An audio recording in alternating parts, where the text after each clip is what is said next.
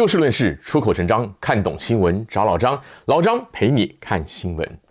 相信大家都听过风险管理这个词，而在现代社会啊，这个观念早已经广泛的运用在各行各业，乃至于我们的日常生活当中，不是什么高深的学问了。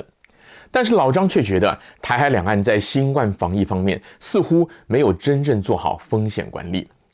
并不是说两岸的官方轻忽了疫情会带来的风险，而是说啊，他们太在意表面上的风险了，而忽略了过分在意风险可能带来的风险，也就是我标题上写的说，不敢承担风险才是最大的风险。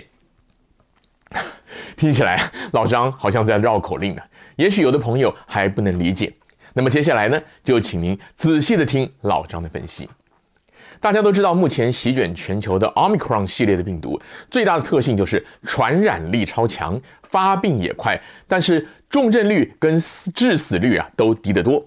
因此，尽管世界各国在 Omicron 肆虐之下，确诊的人数都大幅度的攀升，但如果是疫苗比较普及率高的国家呀，目前多半都已经朝向与病毒共存的方向走。相形之下，中国大陆基本上还是以清零为基调。虽然官方强调所谓的像是动态清零啊、社会清零啊等等，但是从上海这一个多月的情况来看呢、中国官方还是不惜一切的设法去压低这个确诊数。而在台湾呢，最近每日的确诊数早已破万，民众是人心惶惶。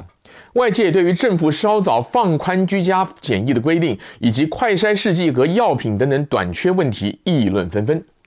尽管指挥中心稍早已经表示说不可能把清零当成目标，未来势必也会走向开放，但是也由于朝野缺乏互信，加上年底选举的因素，使得防疫政策的考量早已经成为严重的政治攻防战。为什么要说不敢承担风险才是最大的风险呢？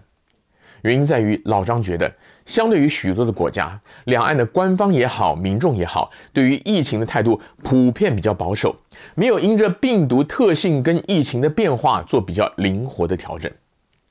老张绝对不是说应该要全面的开放，而是说啊，因为大家已经习惯于把确诊的数字当成疫情的重要甚至是唯一的指标，所以啊，心里面想的都是说如何竭尽全力把这个确诊数字来压低。可是就现实来讲，要压低确诊数，甚至所谓的清零啊，根本不可能。将注意力乃至于所有的人力物力全都投入在压低确诊数的结果呢，就是让医疗体系濒临崩溃。上海也好，台湾也好，目前绝大多数的医护人员跟检验人员都已经投入这个病毒筛检了。根本没有足够的人力来因应其他疾病的治疗，特别是慢性病的定期回诊治疗，几乎都被耽搁甚至取消了。另一方面呢，民众长期处在这样的氛围之下，内心普遍的也都对于这个确诊有过分的焦虑跟恐惧，导致很多长期病患，特别是老人家，他们都不敢去医院进行正常的诊疗。两年下来，他们的健康情况大不如前。一旦不幸感染了新冠病毒，就很容易引发重症，甚至丧命。而这样的情况呢，也可能会导致外界对于这个 Omicron 病毒强度的误判。因为如果这些人能够维持一定程度的医疗照顾，抵抗力可能会比较好，重症死亡几率当然就可能降低了。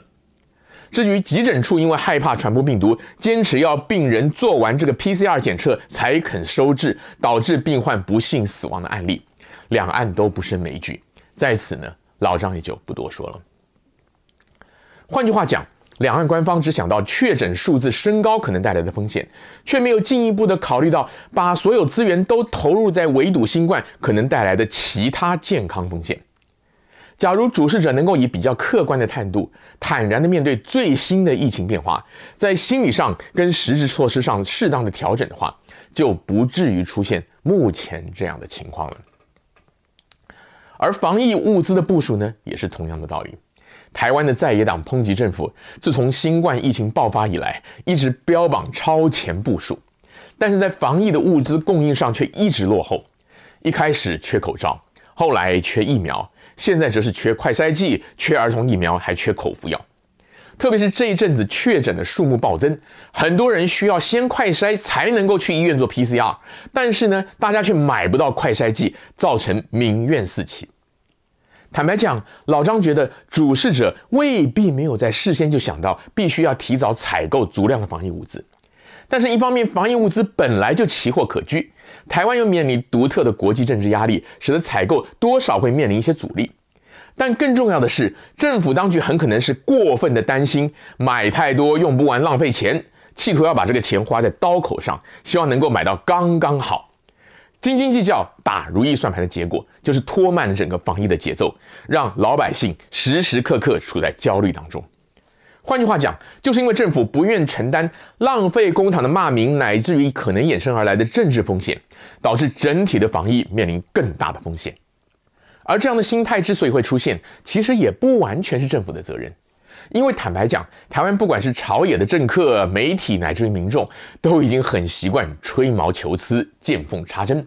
而凡是泛政治化的结果，就是指的主事者不敢承担政治风险，因此造成了更大的全民防疫的风险。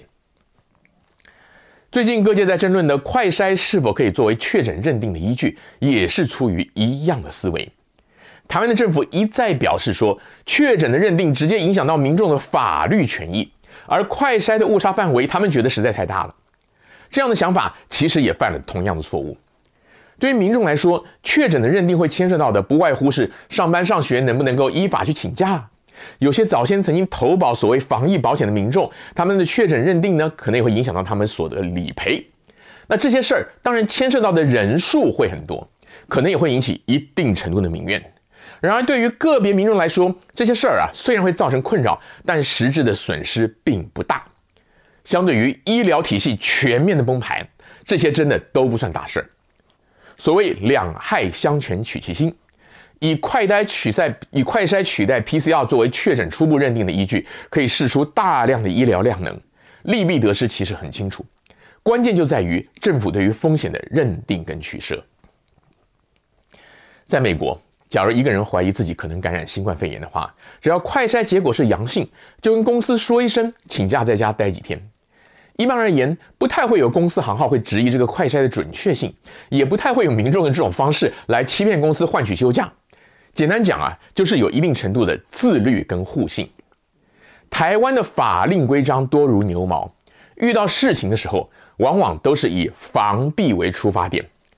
政府不信任民众，雇主不信任员工，所以要制定出一大堆的规定，要求提出所谓的有效的证明。而许多民众也因为长期的不被信任，所以就想方设法钻漏洞、贪小便宜，还觉得是理直气壮。